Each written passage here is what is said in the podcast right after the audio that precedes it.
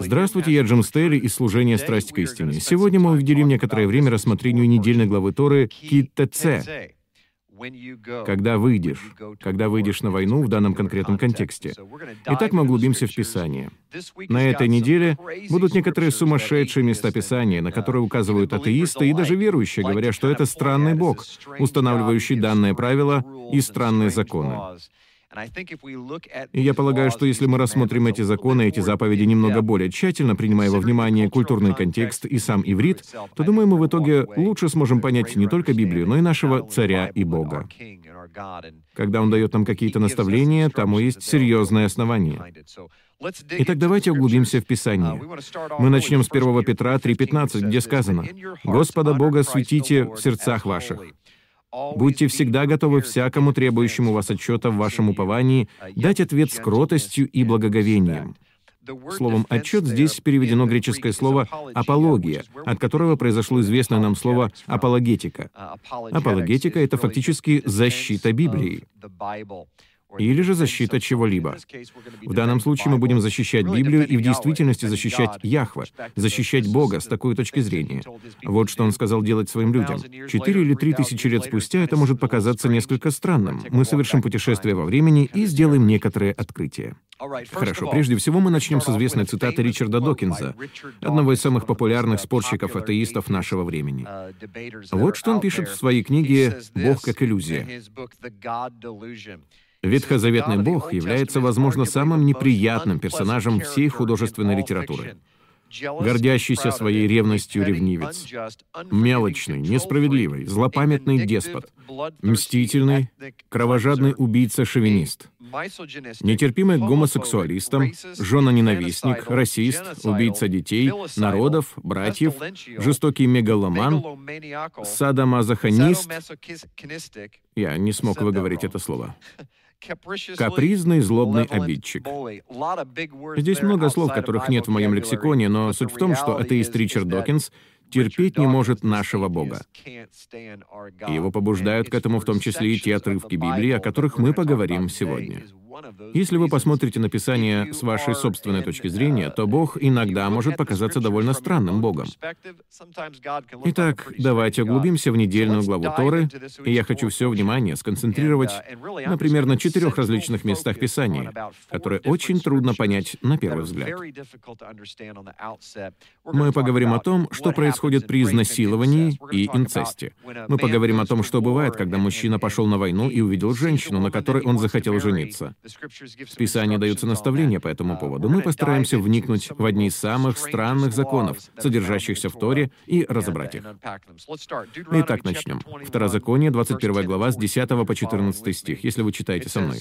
Здесь сказано, «Когда выйдешь на войну против врагов твоих, и Господь Бог твой предаст их в руки твои, и возьмешь их в плен, и увидишь между пленными женщину красивую видом, и полюбишь ее, и захочешь взять ее себе в жену, то приведи ее в дом свой, и пусть она она острижет голову свою и обрежет ногти свои, и снимет с себя пленническую одежду свою и живет в доме твоем, и оплакивает отца своего и матерь свою в продолжении месяца.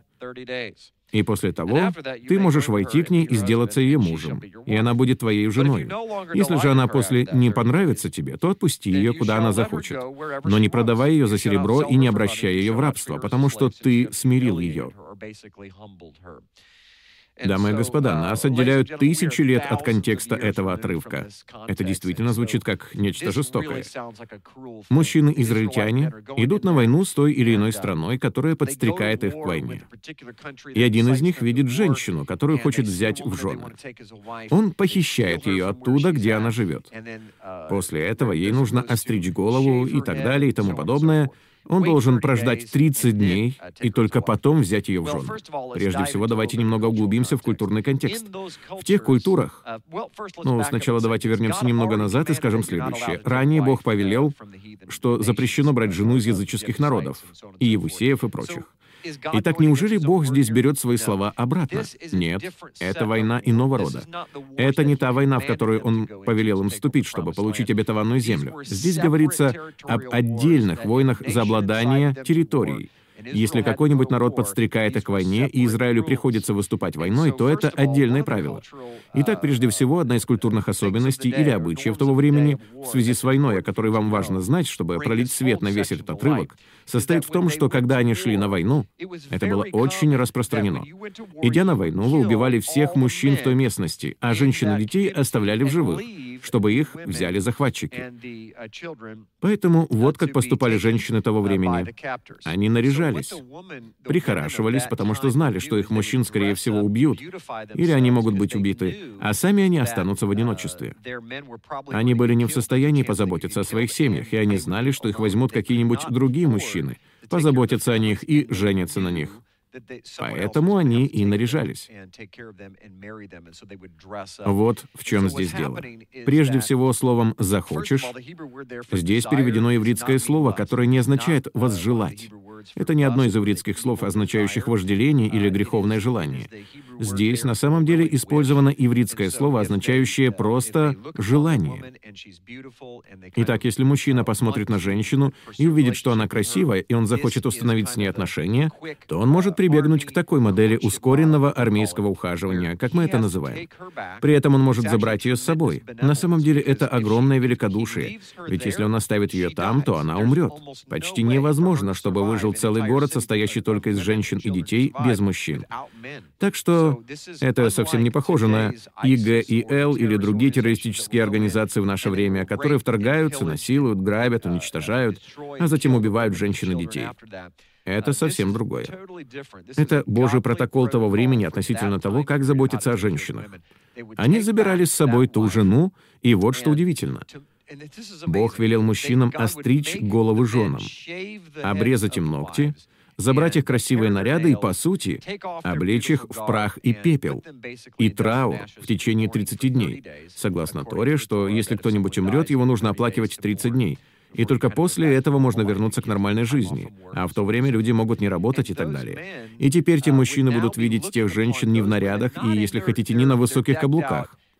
Они смотрят на них в самом неприглядном виде, со стриженными головами, плачущими и скорбящими в течение 30 дней. Причем им не позволяется прикасаться к тем женщинам. Таким образом, в течение 30 дней у мужчины была возможность видеть ту женщину именно такой, какой она является на самом деле, и решить, хочет ли он на самом деле вступить с этой женщиной в брак. Если по прошествии 30 дней он все еще будет хотеть жениться на ней, тогда, прежде всего, это, наверное, будет означать, что это настоящая любовь. Вероятно, между ними будут хорошие отношения. Ведь если он может смотреть на нее в ее худшем виде в течение 30 дней, когда она вопит, кричит, скорбит и плачет, имея при этом самую неприглядную внешность, то, вероятно, у этого мужчины самое серьезное намерение. Итак, вот главная причина.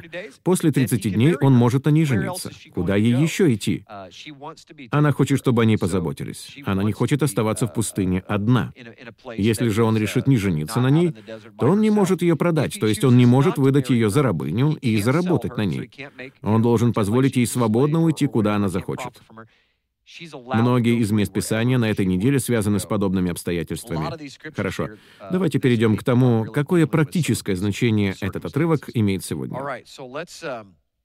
Посмотрите на современных мужчин и женщин. Посмотрите на молодых людей в наше время, желающих вступить в брак.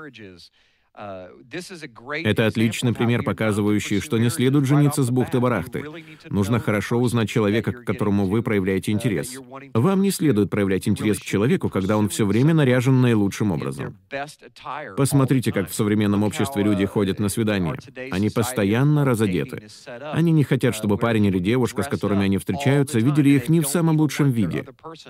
Этот же принцип Писания гласит, вам не нужно видеть друг друга в наилучшем виде. На самом деле, вам даже нужно представать в наихудшем виде, ведь, честно говоря, когда по прошествии пяти лет вашего брака вы будете просыпаться по утрам, то вы будете иметь не самый лучший вид. Поэтому в данном месте Писания раскрывается практический принцип. Нам не следует торопиться. Нам нужно лучше узнать человека, с которым мы хотим вступить в брак, и удостовериться, что мы это делаем по-библейски. Хорошо, давайте поговорим о заповеди не впрягать в одно ярмо вала и осла. В 22 главе Второзакония, в той же главе Торы сказано, Не паши на вале и осле вместе. Почему? Это был бы совершенный кошмар. Ермо помещают на шею двух валов, чтобы они вместе вспахивали поле. Это ермо способствует тому, что они идут синхронно. Если же впрячь в дерьмо вала, который идет в одном темпе, и осла, который будет идти в другом темпе, то так вы поле не вспашете. А цель взаимоотношений в браке — это вспахать поле. Почему? Потому что когда вы закончите вспашку, и ваша жизнь завершится, те семена взойдут, и после вас останется урожай для следующего поколения. А осел и вол не могут этого сделать вместе. Итак, сегодня у нас есть люди, которые впряжены в одно ермо взаимоотношений и брака, но им не следовало бы впрягаться в одно ермо. Я даже не имею в виду верующего и неверующего. Конечно, это может означать верующего и неверующего, но чаще всего это связано просто с темпом. Uh, Если кто-либо не желает ходить по заповедям Божьим, поступать по Торе, поступать по тому, что я называю началом книги, с духом конца книги, Иешуа, Иисуса Мессии, и вы пока еще не женаты, то это и есть чужое ермо. Вы не можете так поступать. Это запрещено в Писании, потому что это как вол и осел. Это два человека, которые пусть даже служат одному Богу, но они служат в совершенно разном темпе. Если же вы уже состоите в браке, то Библия требует от вас молиться за мужа или жену. Но если вы еще не женаты, то вы должны продолжать искать Яхва и молиться о своем будущем супруге, пока он, если хотите, не пересечется с вами на вашем поле. В противном случае вам придется найти другого спутника жизни. Uh, Итак, если вы сейчас именно в такой ситуации, то я хочу вам посоветовать. Не торопитесь и удостоверьтесь в том, что вашего будущего мужа или жену вы добиваетесь на том же поле, которое вы и будете вспахивать. В противном случае, если вы будете вспахивать одно поле, а она другое, то так ничего не получится. Это будет очень трудная ситуация, ведь стоит вам впрячься в ермо, это ермо уже никогда не снимется. Это значит, что у вас есть возможность сломать себе шею или даже сломать себе сердце в этом процессе. Хорошо, давайте посмотрим. Собственно говоря, мы можем подчеркнуть еще один принцип из этой заповеди — ждать 30 дней. Случалось ли с вами так, что вас кто-то очень расстроил на Фейсбуке, и вы хотите написать ему имейл? В прошлом я писал много имейлов, в которых изливал все свои эмоции, гнев, разочарование, но я не отправлял их сразу же. Я не отправлял подобные СМС-сообщения, не отправлял имейлы, написанные под эмоциями. Уверяю вас, в 99,9% случаев такая реакция кажется неправильной.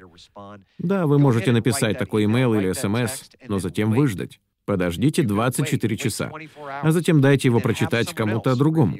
Спросите у него, следует ли вам отправлять такой текст или нет. Пусть это будет человек, которого вы уважаете, но не имеющий эмоциональной связи с этой ситуацией. Часто будет так, что вы обнаружите, что весь ваш почтовый ящик забит неотправленными сообщениями, как это было и со мной. Вы излили свои эмоции, думая, что это будет правильная реакция, а затем, спустя два дня или неделю, вы осознали, как же я рад, что не отправил тот имейл. Это бы только ухудшило ситуацию. Это принцип, о котором мы можем здесь поговорить. Хотите жениться на той женщине? Нет, подождите 30 дней, пока эмоции не улягутся, и удостоверьтесь, что именно это вы хотите сделать. Это замечательный принцип. Сделать паузу перед принятием важных решений. Хорошо, давайте перейдем к полигамии. Второзаконие, 21 глава, 15 стих. Здесь говорится о многоженстве приводятся некоторые законы. Мы почерпнем отсюда великолепные принципы. Здесь сказано, если у кого будут две жены, одна любимая, а другая нелюбимая, здесь указывается на то, что чаще всего в полигамии попросту невозможно любить всех жен одинаково. Почти во всех примерах, приведенных в Библии, наличие двух жен ведет к катастрофе. Поэтому здесь сразу же так и сказано, одна любимая, а другая нелюбимая. Чаще всего так и бывает. И как любимая, так и нелюбимая родят ему сыновей, и первенцем будет сын нелюбимый, то при разделе сыновьям своим имение своего он не может сыну жены любимой дать первенство перед первородным сыном нелюбимой. Но первенцем должен признать сына нелюбимой и дать ему двойную часть из всего, что у него найдется, ибо он есть начаток силы его. Ему принадлежит право первородства. Послушайте, этот отрывок имеет довольно однозначный смысл и показывает, что Бог хочет не допустить, чтобы его люди становились многоженцами. Почему? Потому что неизбежно, если он совершит ошибку, и первая женщина, которую он любит, в данном случае, допустим, что он нашел эту женщину на войне и женился на ней, но затем он возненавидел ее и решил, она мне не нравится, а я должен создавать свое наследство, поэтому я собираюсь жениться на другой женщине. И эта женщина рождает ему детей, и он говорит, «Вот мой первенец. Это мой желанный сын.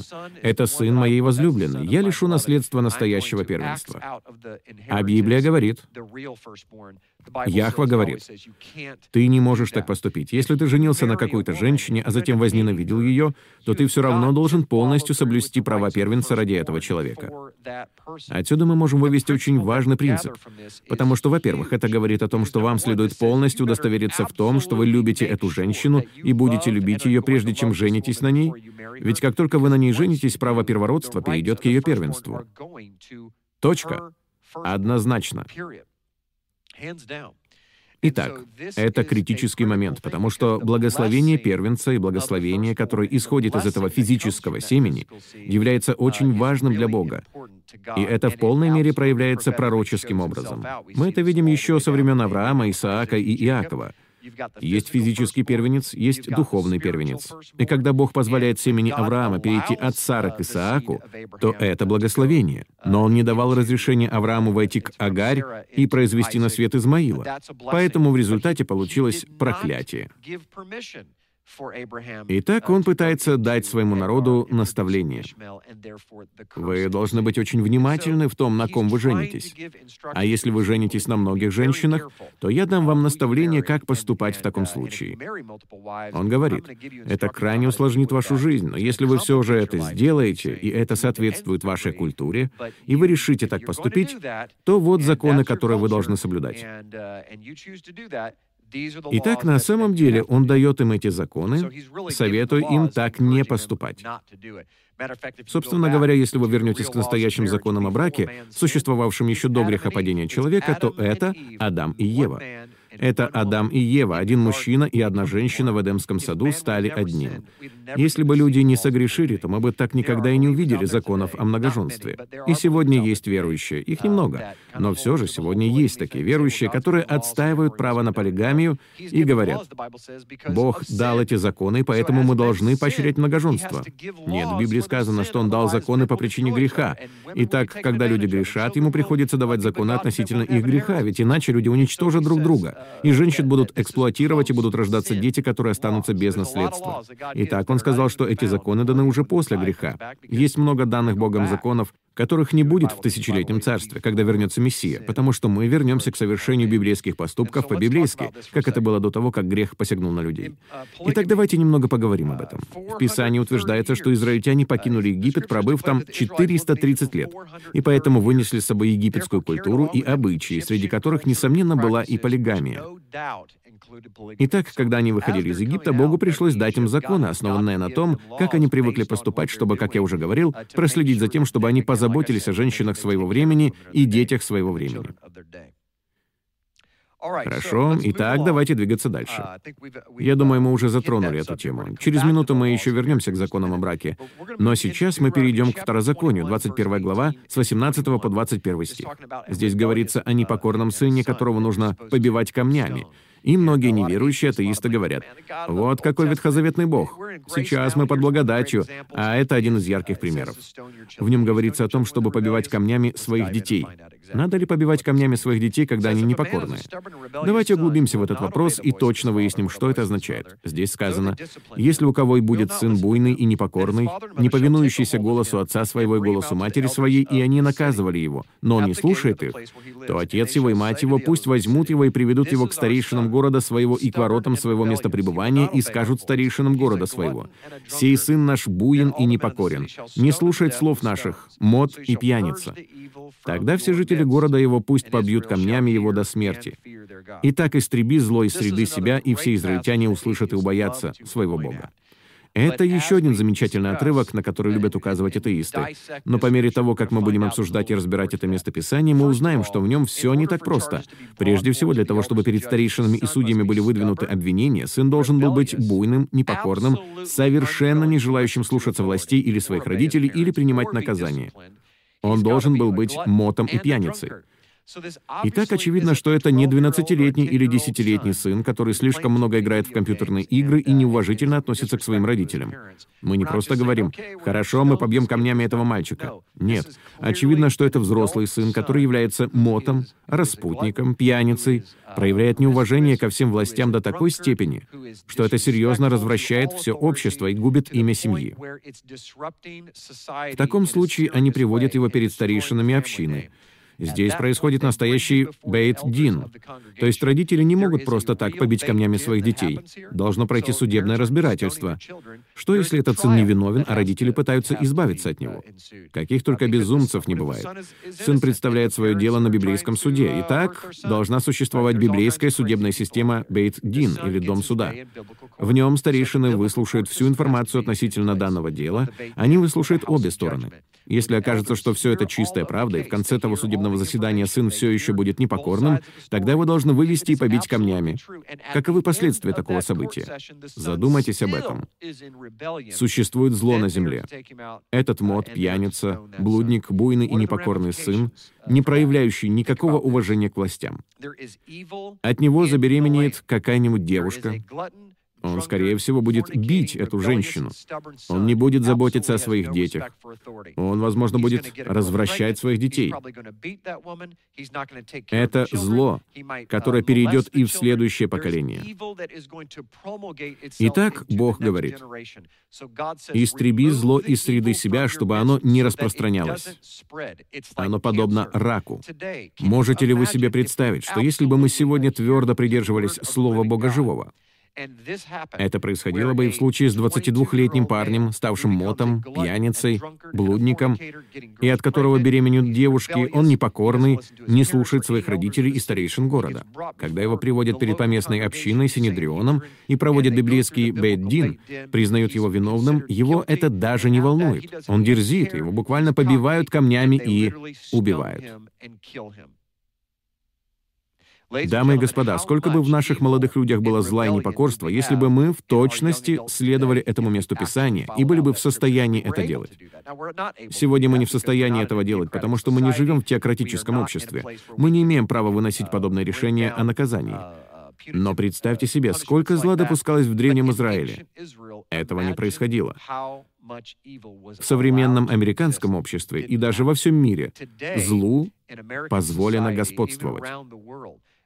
Часто бывает так, что женщина подвергается изнасилованию и рождает детей вне брака, а злому человеку позволено бить своих детей и так далее. И это еще наименьшее из зол.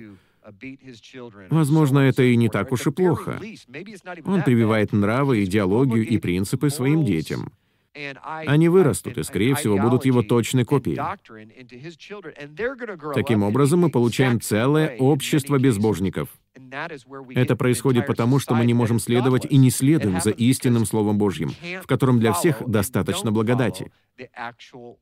Это благодать Иешуа у них на коленях. Но в конечном итоге, уверяю вас, век благодати придет к завершению, и этот закон будет соблюдаться гораздо строже, чем он соблюдается сегодня. Потому что вместо побития камнями будет озеро огненное. Мы должны опуститься на колени и молиться за обижающих нас. Но, дамы и господа, мы не можем насмехаться над Богом и говорить, что Он дрянной Бог, как говорил Ричард Докинс. Мы должны понимать, что существуют реальные причины, по которым Бог поступил именно так. Это потому, что Он любил свой народ и принимал меры для защиты женщин и детей того времени. Хорошо, продолжаем. Второзаконие, 21 глава, 22 и 23 стихи. Здесь сказано, «Если в ком найдется преступление, достойное смерти, и он будет умерщвлен, и ты повесишь его на дереве, то тело его не должно ночевать на дереве, но погреби его в тот же день, ибо проклят пред Богом всякий повешенный на дереве. И не оскверняй земли твоей, которую Господь Бог твой дает тебе в удел. Здесь столько всего, о чем мы могли бы поговорить. Давайте еще рассмотрим Галатам, 3 глава, 13-14 стихи. Здесь сказано, «Христос искупил нас от клятвы закона, сделавшись за нас клятвою. Ибо написано, проклят всяк, висящий на древе, дабы благословение Авраамова через Христа Иисуса распространилось на язычников, чтобы нам получить обещанного Духа верою». Иешуа не только умер вместо нас, он также занял место проклятого Богом, подвергшись позорному повешению на древе. Итак, этот отрывок из Второзакония, эта глава Тора, о которой мы говорим сегодня, непосредственно связана с Иешуа, Иисусом. Когда он висел на кресте, он стал проклятым. Это самое серьезное наказание, предписанное Торой. Если вы совершили грех, достойный смерти, и этот грех такой серьезный, что вас повесили на древе, почему бы кто-то стал кого-нибудь вешать на древе? С той же целью, которая есть и у всех прочих карательных мер. Внушить страх в сердца людей Божьих, показать им, вот что происходит, когда вы совершаете такое преступление. Смотрите на этих людей. Пусть дети смотрят на того, кого повесили на древе, чтобы они сами никогда не пошли по тому же пути. Сегодня мы этого не видим. В современных молодых людях почти нет страха. Независимо от того, служат ли они Богу или нет, потому что они не видят никакого возмездия, никаких последствий своего греха. Итак, апостол Павел проводит здесь аналогию и прослеживает связь с 22 главы Второзакония. Это открытое выявление. Вот что это такое. Это выявление греха. Бог говорит ему, мы хотим, чтобы вы выявили грех не только в его худшем проявлении. Однако в то же время здесь является и милость. Даже в случае с самым страшным грехом, то есть мы не хотим, чтобы тот человек оставался повешенным на древе в течение ночи. Нужно его снять до захода солнца. И как раз вот что произошло. Евреи первого века, когда Иисуса убили и повесили на древе, сказали, «Мы должны его снять до окончания дня». Так они соблюли данную заповедь. Даже в самом жестоком проявлении ненависти, в самом строгом наказании проявляется милость. И это замечательный пример даже относительно того, как мы обращаемся со своими детьми. Взять, например, лично моих детей. Когда кто-то из них впадает в непослушание, и ее нужно наказать, то даже после того, как ее отшлепали, по завершении наказания, по истечении того времени, когда она плачет, я проявляю к ней милость. Я ее обниму, прижму ее к груди, проявлю к ней любовь и преподам ей наставление. Никогда не должно быть наказания без милости.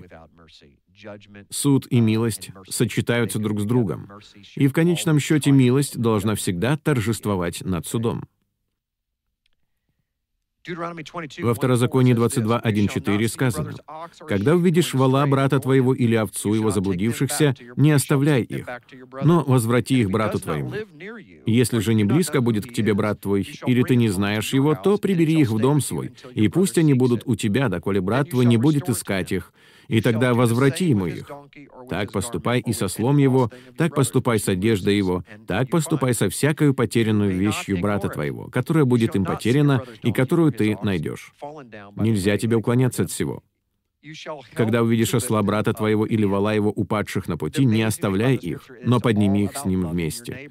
Удивительно, что вся суть этого отрывка — это любовь к ближнему. Он в том, что надо лезть из кожи вон ради другого человека. Кто из нас в действительности лезет из кожи вон, чтобы проявить любовь к своему ближнему?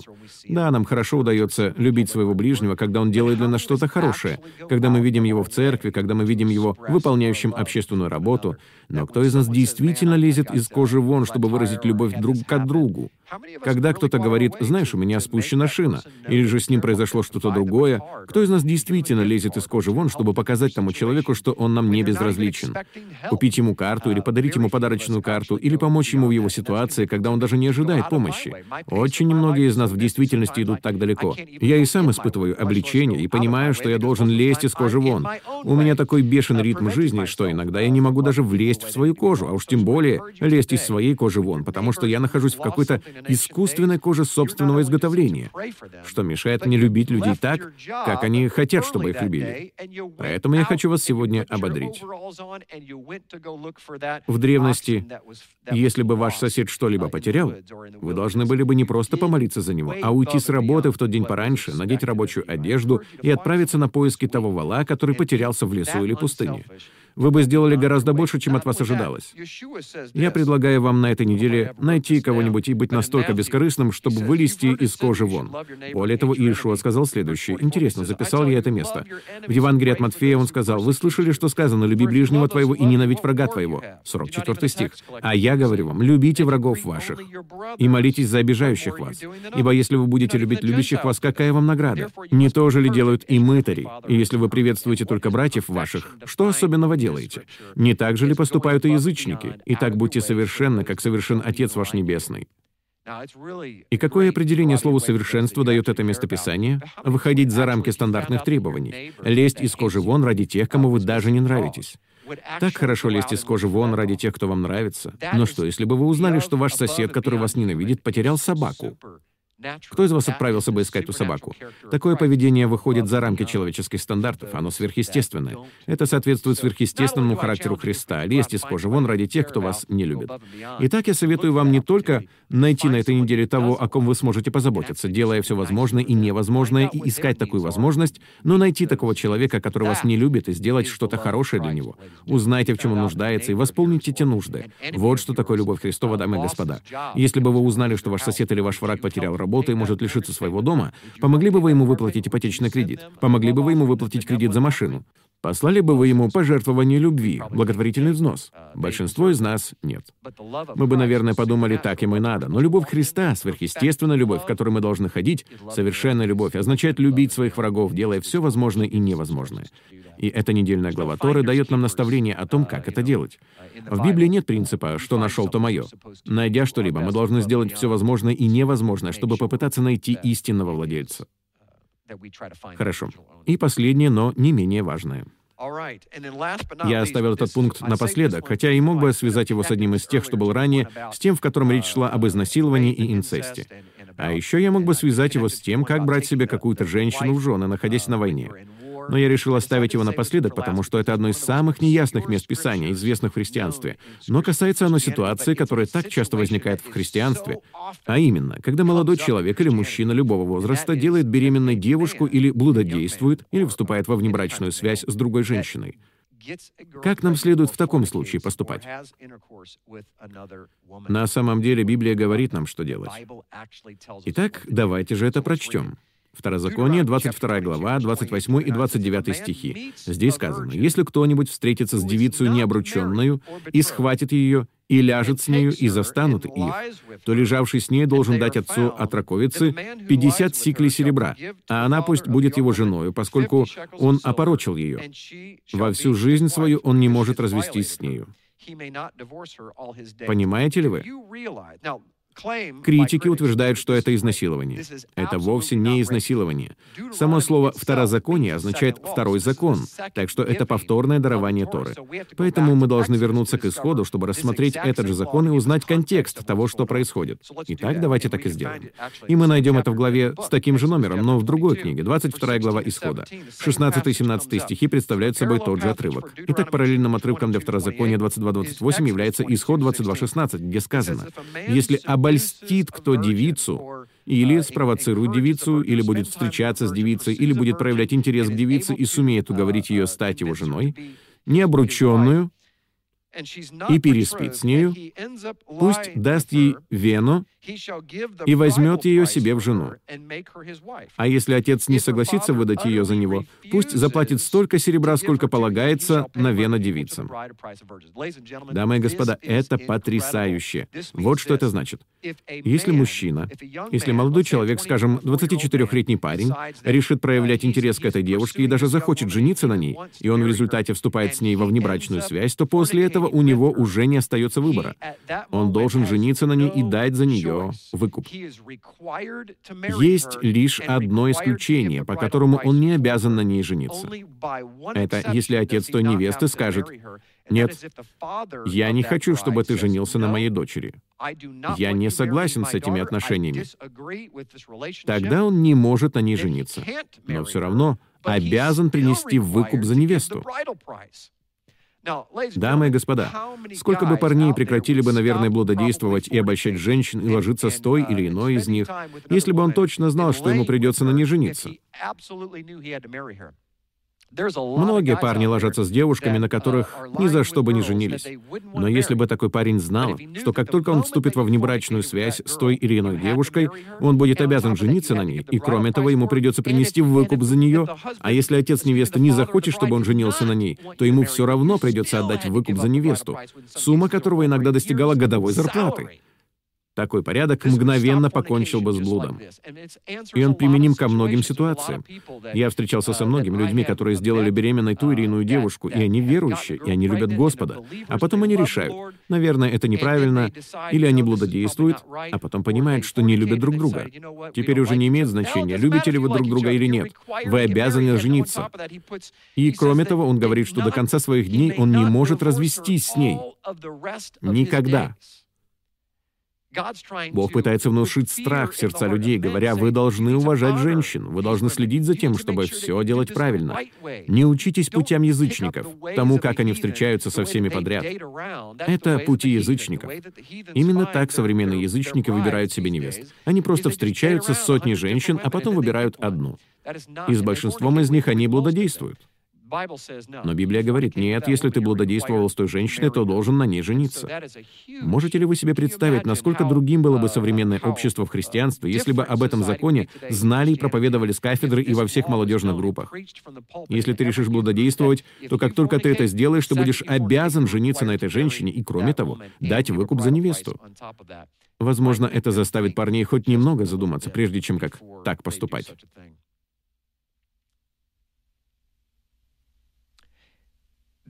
Но есть одно местописание, в котором говорится именно об изнасиловании. Это Второзаконие 22, 25, 26. Я зачитаю это место, чтобы показать, что есть явное различие.